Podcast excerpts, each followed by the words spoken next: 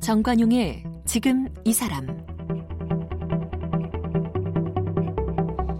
여러분 안녕하십니까 정관용입니다.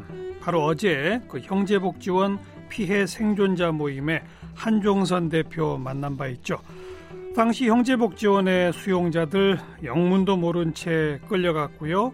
감금, 강제 노역, 폭행에 시달려야 했죠.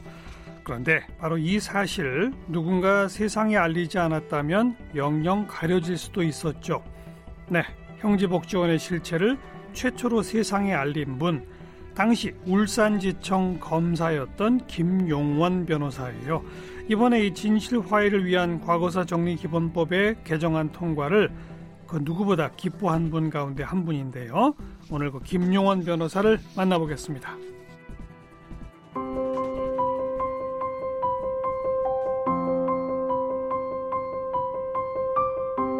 김용원 변호사는 서울대학교 법학과를 졸업했고 미국 미시간 대학교 대학원에서 석사학위를 받았습니다.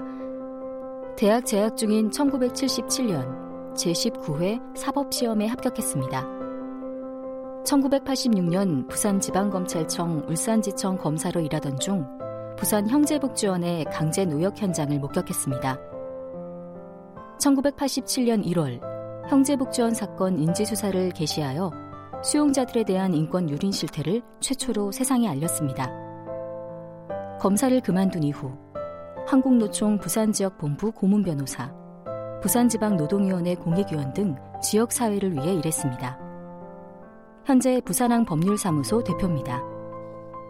지은 책으로는 형제복지원 사건의 수사 과정을 쓴 브레이크 없는 벤츠, 성폭력 피해자들의 무료변론 경험을 담은 진실과 거짓 2020 전쟁과 천당에 간 판검사가 있을까 등이 있습니다. 네, 김용원 변호사 나오셨습니다. 어서 오십시오. 네, 반갑습니다. 네. 1986년에 부산지방검찰청 울산지청 검사. 네, 그죠? 그렇습니다. 검사 생활 몇 년째였죠? 제가 83년도 9월에 음. 검사로 임관해가지고 서울중앙지검에 부임했으니까 음, 이 당시에 4년이 채 안 됐던 것 같습니다. 그러네요. 예. 뭐 초짜네요, 초짜. 음, 그렇죠. 군 법무관 생활 3년이 있긴 하지만 그래도 예, 막 예. 검사로서는 초짜배기 검사였다고 할 수 있습니다. 예. 그 이전에는 뭐 형제복지원이라는 게 있다더라도 모르셨죠? 전혀 몰랐습니다. 전혀. 아예 몰랐습니다. 어. 어떻게 아무리 전두환 정권이지만 예, 예. 이런 무자비한 시설이 음. 있다는 것은 있을 수 있다는 건 상상도 할 수 없었던 거죠. 뭐 어떻게 하시게 됐어요? 그 제가 울산지청에 네. 86년도 부임해서 몇 달 안 됐을 때인데 어, 음. 울산에서 포수 한 사람을 알게 됐습니다. 그 분- 사냥꾼? 총, 사냥꾼. 총 쏘는 사람? 예, 예, 오. 사냥꾼을 예. 포수라고 하죠. 예, 예. 어, 12월 달에 저한테 놀러 와가지고 음. 어, 주말에 일요일 뭐 하시냐 음흠. 사냥 가지 않겠느냐 꽁사냥 어. 그래서 좋습니다 하고 따라 나선 게 그 86년 12월 21일 일요일 날 그 사람을 따라서 꽁사냥 하겠다고 나섰던 겁니다. 꽁사냥 하러 갔어요. 예, 그렇습니다. 근데요, 근데. 꽁사냥 하러 산속을 이제 헤매고 다녔는데 그날 따라 꽁은 한 마리도 구경을 못 했고 날씨가 되게 추웠나 보죠.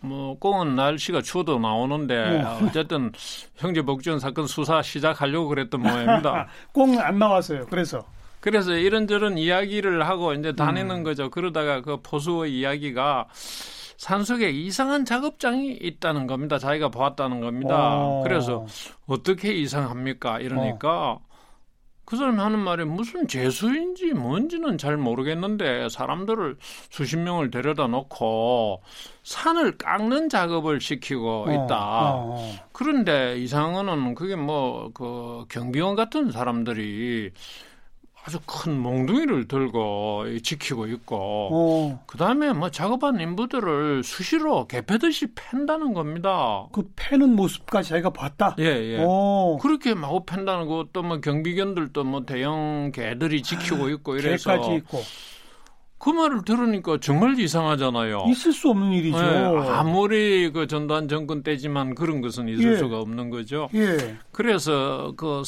사냥은 그, 그만 그분 두고 그분은 검사님한테 이거 한번 수사 좀 해보라고 일부러 어, 전혀 아니고요. 이런 그냥 저런 지나가는 이야기는. 말로? 예, 예. 야, 근데요. 그래서 아, 그냥 사냥은 다음에 하든가 음. 하고 그 길 가봅시다. 예, 예. 이래가 바로 그 길을 쫓아갔어요. 어. 쫓아가니까 그 눈에 딱 들어오는 장면이 이분이 한 이야기가 정확하게 맞아요. 강제 노역을 하고 있고 예, 강제 노역을 하고 있는데 어. 몽둥이로 지키고 그, 예, 개들도 보이고 그래서 그 작업장 근처에 막사 같은 게 있었습니다. 예, 예. 그래서 막사 안으로 쑥 들어가니까 그 근처까지 속은 가- 들어가셨어요?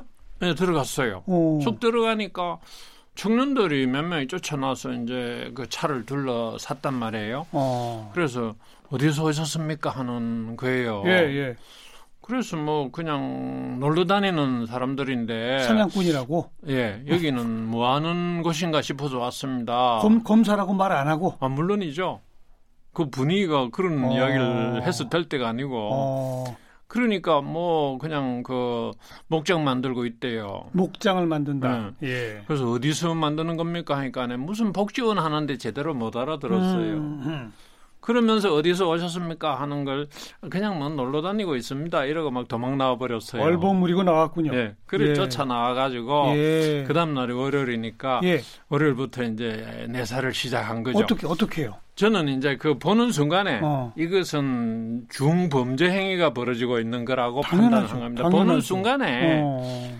그 현장을 보는 순간에 이 책임자는 구속 기소다 어. 결론까지 낸 거예요. 내가 사건 하나 잡았다 이- 이런 거군요. 그렇죠. 어허, 예. 큰 사건 잡은 거죠. 음. 도대체 생사람들을 끌고 와서 이렇게 할 수는 그렇죠. 없으니까. 그렇죠. 게다가 음, 그래서 우선 산을 깎는 그것도 잘 그냥 무단으로 깎고 있을 수도 있는 거니까. 그것도 이제 초지법 위반으로 그러니까요. 나중에 기소한 사항에 들어가요. 맞아요, 맞아요. 어. 그래서 음, 월요일 날 당장 울주군청에 전화를 해가지고 음. 거기 산 속에 그게 무슨 작업장이냐 이러니까네 그 부산의 형제복지원에서 그 작업을 시작하고 있는데 아직 그 허가를 내주는 상태는 아니다. 허가도 허가 없이 하고 있다. 허가가 신청돼 있는 토지훼손 허가라는 거예요. 어. 뭘 목적으로 초지훼손하는? 뭘 만들기 위해서? 당시에 그 현장 사람들한테 들은 이야기는 목장을 조성한다는 거였는데 음. 목장. 아. 근데 나중에 형제복지원 쪽에서 변명한 것은 음. 그 수용자들의 운전교섭 시설을 만든다 이런 거죠. 그 운전 교섭. 시설. 사실상은 원장 개인의 목장을 만드는 것인데 예. 원장 개인의 목장을 만든다고 할 수가 없으니까 예, 그러니까 핑계를 예. 갖다 댄 것이 그것이 아닌가 이런 아니, 왜- 생각이에요. 산 속에다 운전 교섭 시설을 만들어요. 그러니까 말이 안 되죠. 그래가지고 그 다음 단계로는 부산시에 음. 에이, 그 전화해가 형제복지원이 뭐냐 하니까 음. 불황인 수용 시설이라고 하는 거예요. 불황인 수용 시설이 뭡니까? 음. 이를 물어보니까 뭐 음. 불황인 거지를 잡아 어, 수용해 놓는다 해서 그래서 아, 대한민국에 뭐 그런 시설이 있나 보다라는 생각을 그때 한 거예요. 처음 아셨군요. 어. 네. 어. 그래서 그런 정보를 수집하면서 제 혼자서 음. 퇴근 후에 음. 그냥 그 부산으로 내려가 가지고 그 형제 복지원을 갔어요. 가서 이렇게 정문 쳐다보니까 무슨 교도소 출입문처럼 높은 그 철문이 돼 있고 예. 외곽을 이리 왔다 갔다 하면서 이제 어. 보는 거죠. 주변 주변 탐문이네요. 예, 음. 완벽한 감금 시설인 거죠. 그렇죠, 그렇죠. 어. 그래서 이거는 구속이다 아. 이렇게 판단을 하고 이제 공식 수사를 이제 개시하기로 맘먹었는데 음. 그 시설이 부산지금 본청 관내에 있는 거잖아요. 형제복지원은 그렇죠. 예. 어. 그래서 우선 그, 그 시설의 책임자고 뭐 그거 다 있으니까 그렇죠. 본부가 거기니까. 그렇죠, 그렇죠. 래서 이제 그 87년도 1월 13일입니다.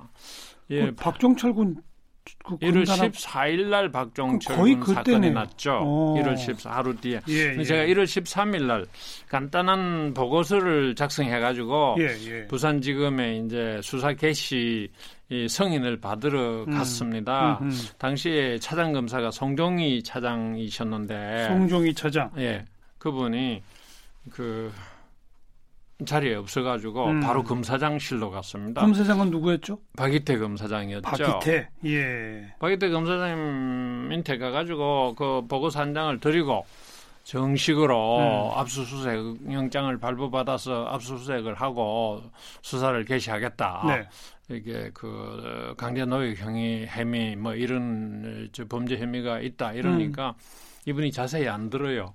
자세히 안 듣고 개인적으로 좀 아는 분이셨어요. 학교 동문이시기도 하고. 예, 예. 그래서 뭐 알았어 하고 쉽게 대답하시는 거예요. 어, 그냥 하랴.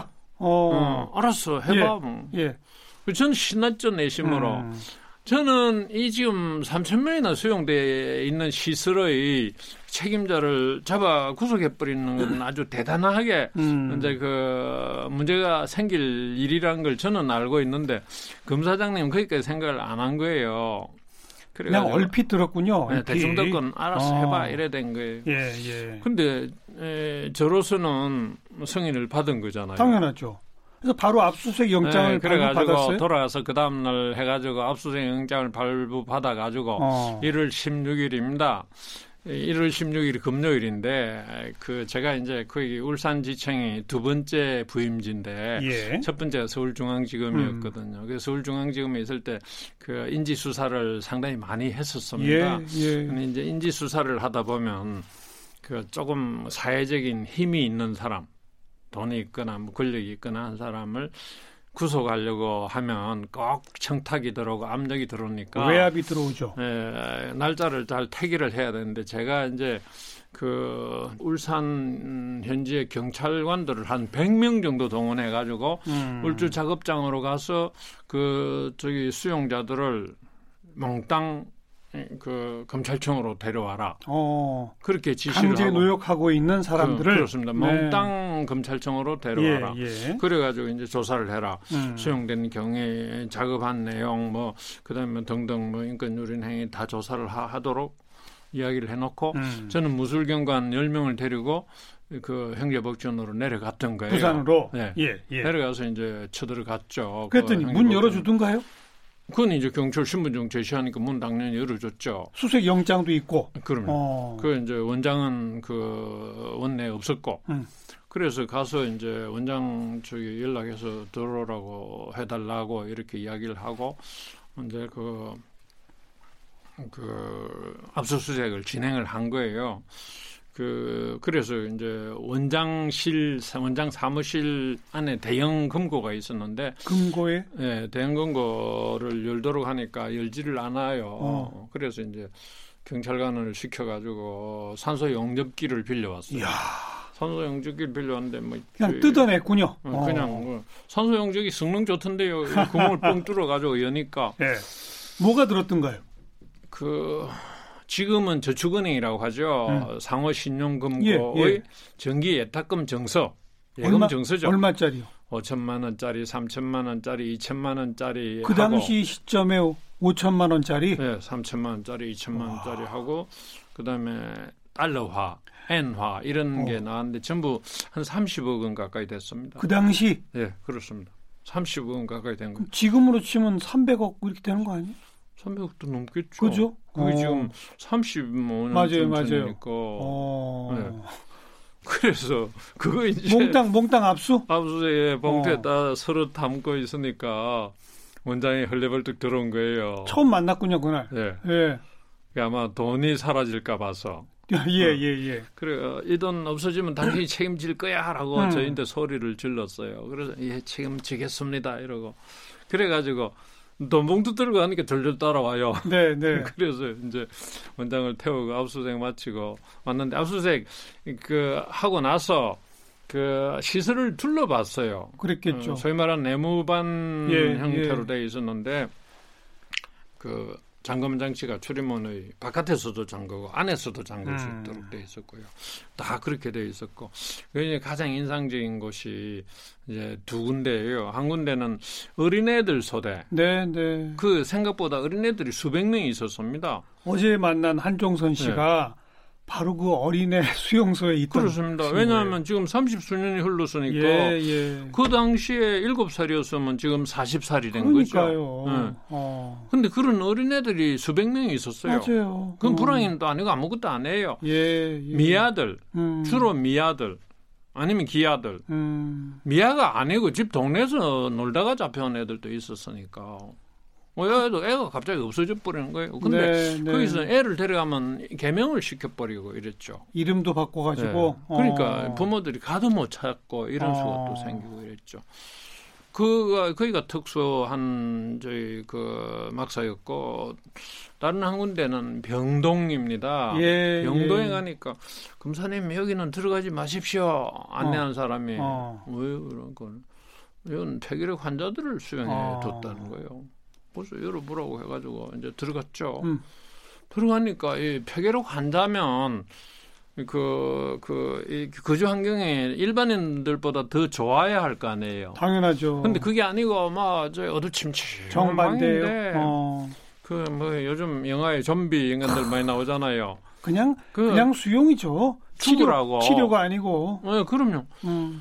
그래가지고 다 쭈그리고 앉아 있는데 보면 뭐 그냥 병색이 그냥 죽음의 그림자가 잔뜩 들어진 음. 사람이 그 수십 명이 앉아 있는 거예요. 누워 있는 것도 아니고 앉아 있고. 누워 있는 사람 물론 있죠. 나 아. 저희 누워 있을 앉아 있을 힘이 아니 없으면 제 누워 말은 있고 그냥 이러는 게 병상 침대식으로 쭉 돼 아니요. 있는 그런 게 아니고. 그냥 네모반이에요. 어. 양쪽에 그러니까 복도가 예, 쭉 예, 네모반이라고 예. 하는 게 가운데 복도가 쭉 있고 양쪽 옆으로 뭐 있는 뭐 그거지 네. 뭐 개인별 뭐 참 예, 그건 아니고 그래서 이제 네, 돌아온 끔찍한 거죠. 현장을 보셨네요. 네. 어. 그러니까 이게 뭐 이게 이거는 철저하게 분쇄를 해야 될 시설이다. 그렇죠.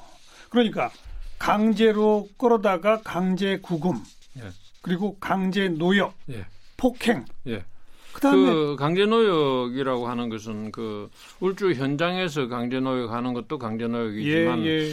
그 형제복지원은 그 굉장히 넓은 부지 안에 있었는데 음.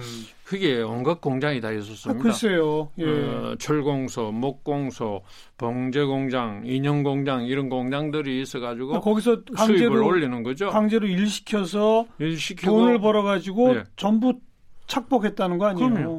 예. 어. 그 강제로 일 시키고 임금을 안 주기도 하지만 줄 때는 인심서면 한 달에 저기 예. 500원, 700원 한 달에 이렇게 줘요. 음. 그것도 근데 저기 줬다가 그 도로 뺐는데요. 또. 500원씩 주면 말입니다. 2년 주면 얼마 되죠? 500원 6천 원, 12,000 원. 12,000 되잖아요. 그럼 저축이 되잖아요. 예, 예. 그것도 조금 있다가 규율 위반했다 이러면 그 도로 말입니다. 뺐는데- 도로 뺏어버려요. 그러니까요. 아 그리고 그러니까 아예 말이 안 되는 일들을 그 사- 살인 이런 것도 있지 않았어요. 아, 그래서 거기까지는 이제- 못 밝혔습니까? 아니 그날은 어. 이제 그렇게 하고 와서 이제 조사를 이제 진행하잖아요. 근데 그 당장에 드러난 게 그 한 사람이 맞아 죽은 사건이 드러났단 말이에요. 어. 한 사람이 맞아 죽은 사건이. 어. 근데 그 협조하는 의사 어, 외부 협력 의사는 그걸 신부전증으로 죽었다고 아. 진단서를 꺼내주는 거예요. 아이고. 그래서 그걸 갖다가 이제 사체 처리를 할 수가 있게 되는 거죠. 사체 처리도 어디로 가냐? 아니 외상이 그렇게 많을 텐데도 네, 그냥 신부전 의사는- 아니면 전신세약. 아이고. 근데 그런 사고가 저기 그, 그 제가 수사를 진행 한참 하고 있는 도중에도 음, 저는 이제 그 수사 진행하면서 이 수용자들을 전원을 석방시키는 게 제 가장 큰 목표였어요. 그래야죠. 전원을 석방 3천 명 전원을 석방시키는 게 1차적인 목표고 두 번째는 이 사람을 원장을 구속 기소해가 최단 형을 많이 받게 그렇죠. 만드는 게 예, 목표고 예. 어. 그다음에 그 당시에 이제 박종출 군 사건하고 이제 서로 이제 그 에스컬레이터가 음. 되면서 전두환 정권에게 타격을 가하는 거 네. 검사로서 좀 이상한 목표긴 하지만 그러나 그 네. 당시에 마음 마음속에 그런 목표도 있었군요. 아 당연하죠 어. 그 당시에 그 이렇게 머릿속에 음.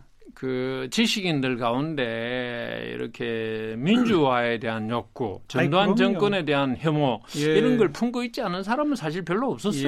예, 예. 그 점에서는 다 일치를 했어요. 검사도 그랬군요. 그럼요. 뭐 검사 다른 사람 다 할 수는 없지만 아. 저는 그 세 가지 그런 목표, 네. 그거를 확실한 목표를 가지고 이제 진행을 했는데 자, 그 결- 그래, 그래서 열심히 수사를 하셨는데 예, 예. 웬갓 방해가 들어왔죠. 방해를 지금 일일이 그 저기 구체적으로 열거하는 게 그게 다 그 구차스러울 정도로 수사 의지를 꺾고 이렇게 억누르고 방해를 하고 이렇게 했죠. 어떤 일까지 있었어요? 제일 저 악랄한 방법이 이런 어. 겁니다. 여러 가지 방법으로 뭐 업무상 횡령의 점은 수사를 못하게 한다든지 아니면 그 그, 저, 그 형제복지원 본원 관내에 있던, 본원 안에 수용돼 있던 3,000명 조사를, 네. 전원을 조사하려고 경찰관들을 조사할 사항을 교육시켜가지고 내려보냈다가 예. 강제로 철수를 시키고 이랬죠. 현장에 갔는데 못 그렇죠. 네. 들어가게 해요? 아니, 들어갔는데, 나가라고 저는 그래? 따로 보고를 했더만 그 당장 출수시켜. 안 그러면 그 관내 경찰서를 통해가지고 강제로 끌어낼 거야. 뭐 이래가지고. 경찰관을 경찰이 끌어내요? 그럼요. 또 이런 것도 있습니다. 차장 검사가 그김 검사 지금까지 수사한 내용을 그 저희 수사 기록을 가지고 와서 보고를 해라고 음. 지시를 합니다. 예, 예. 아침 10시까지 와. 예. 그럼 전 아침에 출근해 가지고 바로 챙겨서 이제 부산까지 가- 가죠. 가죠. 어. 10시에 도착해 가지고 어, 오면 기다려. 좀 급한 일 좀 처리하고 이래가 보고를 안 받아요. 네. 그러면 아무 일도 못 하고 딱 대기하고 있는 거예요. 기다려야죠. 그 12시까지 되면 응. 그 어제는 내가 바빠서 못 했는데 밥 먹고 다시 와. 음. 2시까지 와. 어. 그럼 어디 갑니까? 예. 밥 한 거 먹고 예, 와서 또 예. 대기하는 거죠. 그러면 5시쯤 되면 오늘은 도저히 안 되겠다. 이런 응? 내일 다시 와. 그냥 불러서 하루 종일 앉혀두는군요. 못하게 하는 거죠. 밥을 이야. 먹고 드는 거죠. 아유, 그런 식이었는데 아니 그 음. 아예 그냥 그 임지를 바꿔버리거나 뭐 그런 그런 경우- 그렇게 했을 경우의 문제점도 많이 있잖아요. 어. 그렇게 했을 경우에는 또 여러 가지 부작용이 날 수가 있으니까 아. 그것도 못하고 아유 정말 예. 그런데 치졸하네요, 치졸해. 그래도 그 사건을 이제 저는 이제 또 이제 그 제가 유일하게 활용할 수 있었던 이그 응원군이 음. 언론이었습니다. 언론에 슬슬 알렸어요. 언론에 이렇게 그 이렇게 이게 보도가 조금 보도가 잠잠해지면 음. 언제 그 당시에 맨날 원장 석방하라는 지시가 내려온단 말이에요. 지금 구속을 취소하라. 이미 구속시켜 놓은 상태인데 그럼요. 예, 예. 기소한 후에는 보석으로 석방하라고 음. 그러는 거예요. 기소하기 전에 구속 취소하고 뭐 저 이렇게 하라고 지시가 자꾸 와요. 음, 음. 그러면 그런 지시를 차단시키는 유일한 방법이, 방법이 예. 그 인권 유린에 관한 보도 자료를 계속 이제 언론에 아. 던지는 거예요. 예, 그 예. 이번엔 조선일보, 어, 다른 때는 중앙일보, 또 어, 동아일보, 뭐 어. 이렇게 뭐 또 뭐 그 부산 지역의 신문 네. 뭐 이래가지고 네. 매번 그래가지고 그 한국 기자상도 많이 받았어요 기자들이. 그때 언론사들은 참 얼마나 귀한 자료겠어요, 그게. 귀한 자료이기도 하고요. 아니 그게 그 또 당시에- 그냥 카더라가 네. 아니라 예. 검찰청 검사한테서 나오는 자리잖아요. 예. 근데 이제 지금은 그 기자들도 언론사마다 색깔이 좀 다르기도 하고 이런데 음. 그 당시에는 기사를 주면 정말 좋아했어요. 당연하죠. 그리고 팍팍 기사를 썼어요. 예, 예. 그러니까 그 얼마나 그 심적으로 그러게요. 예, 근데 큰- 그때 그 기사는 보도 지침으로 삭제는 안 됐나 보죠. 어 근데 그 당시에 마찬가지잖아요. 그 그 박정철 군 음. 사건 기사도 뭐 잘 나왔잖아요. 어, 예. 이거 하고 기사가 막 번갈아 가면서 한 번은 박정철 군 사건 기사 왕창 나왔다가 또 이거 나왔다가 또 이거 네. 나왔다가 막 엎치락 뒤치락 하면서 네. 제가 출국할 때까지 계속됐죠. 출국? 제가 이제 그 그래 그렇게 그렇게 해가지고 1심 판결 선고가 어. 6월 23일 날 나요. 예, 예. 이제 구속 기소한 때로부터 5개월쯤 흘렀을 때죠. 예, 예. 근데 저 6월 25일 날 미국 미시간 대학교 장기 해외 연수하러 이제 출국을 하게 됐죠. 아. 그래서 그때까지 예. 출국할 때까지만 사건 수사를 하고 그다음에 이제 그만둔 거예요. 네. 음. 그 1심 판결 너무 일찍 지금 막 이렇게 그 나왔는데요. 네. 지금 뭐 오늘 시간이 거의 다 다 돼버렸는데 예. 일단 수사를 해보시니까 예. 그래서 뭐 뭐 뭐 어떤 혐의를 어떻게 적용하려고 했던 겁니까? 처음에는 우선 그 저기 이 3천 명, 음. 3천여 명에 대한 감금 전체를 기소하려고 했죠. 예, 예. 그런데 아까 말씀드린 대로 본원을 갖다가 그 3천 명 수용자를 음. 조사를 못하게 하고 그래서 음. 조사할 수 있었던 부분이 저희 울산 작업장의 200명 그렇죠. 정도 그렇죠. 어. 그 사람들을 저기 감금했다고 기소를 한 거예요. 특수 감금죄죠. 네, 특수 감금. 예. 특수 감금죄로 기소를 했는데 예. 그 저의 논리는 간단한 거였습니다. 본은 형제복지원 부산 형제복지원 음. 본원의 수용 행위가 강금죄 특수강금죄에 해당된다. 예. 그렇기 때문에 자동적으로 울산 작업장에서의 수용 행위도 강금 행위다 예, 이런 이야기죠. 당연하죠. 어. 그러니까 그 기소된 피의자는 200명밖에 피해자는 200명밖에 예. 뿐이지만 사실은 3 0 0 0 사실은 3천 명 전체를 그렇습니다. 강금으로 보고 구속 기소를 했던 거고 그게 특수감금. 뭐, 그다음 예, 업무상 횡령 횡령. 어. 이게 이제 죄명은 특정 경제범죄 가중처벌대에 예, 관한 예. 법률 위반이 예. 되는데 음, 그 당시에 제가 악착같이 찾아낸 게 10억 이상 횡령 어. 액수를 어. 이 국고 지원 액수가 그 당시에 1년에 20억 전후였습니다. 예, 예. 근데 이게 2년 동안 국고 지원된 금액 40억이 좀 안 되는데 그 중에서 횡령 액수 제가 그 혼자 제가 찾아낸 액수만 11억 4,240만 원 이 정도 음. 됐습니다. 10억을 넘기려고 막 노력을 했던 이유가 예. 이게 법정 형량이 달라요. 그렇죠. 10억이 넘어가면 무기징역이 어. 그러니까 가능해요. 그래서 무기징역 구형할 목적으로 그래 찾아냈는데 결국은 그게 좌절됐어요. 아, 아무튼 근데 처음에는 특수감금, 예. 그다음 10억 이상의 횡령, 예. 그다음에 그다음에 이제 외국환 관리법 위반, 외환, 예. 음, 그다음에 또 뭐 건축법 위반, 초지법 위반 이런 것들 건축법, 초지법 뭐. 폭행이나 살인 뭐 이런 살인 교사 이런 건 없었어요? 아, 아까 참 말씀 그게 빠졌는데 폭행치사 음. 그, 그, 근데 폭행치사로 구속 기소한 사람은 그 역시 수용생이었어요. 수용생을 소대장으로 이- 임명을 그렇죠, 해뒀단 그렇죠. 말이에요. 그 아, 사람이 그거는- 행위자인데 예. 그 행위자는 이제 폭행치사죄로 구속 기소를 음. 했죠. 그런데 그 행위자의 그 행위가 원장의 지시로 그러니까요. 인한 것이다. 그것까지 규명이 되는 건 그러니- 아니잖아요. 아, 예. 그 폭행치사 교사죄 이런 거 있지 않아요? 폭행치사 교사는 아니라도 뭐 폭행치사 방조나 예, 예. 이런 것은 뭐 얼마든지 가능하겠지만은 예. 그러나 그거는 이렇게 입증하기가 굉장히 어렵다? 곤란하죠. 아. 예, 우선 그다음에 그 전반적인 그 형제 복전 내의 분위기 이런 것들이 음. 말 안 듣고 하면 뭐 때려 주기도 네, 책임을 묻지 않겠다 이런 식의 지침이 통하고는 있었지만은 음. 그것만으로 구체적으로 저놈을 때려 죽여라 이거는 입증하기가 어. 그건 아니죠. 어려웠다. 그렇죠. 예. 알겠습니다. 특수광금, 10억 이상 횡령 뭐 등등의 혐의를 적용해서 아주 중형에 처하려고 했는데 예. 결, 결과가 어떻게 됐는지는 우리 내일 또 얘기를 나누도록 합시다. 김용원 변호사 만나고 있습니다.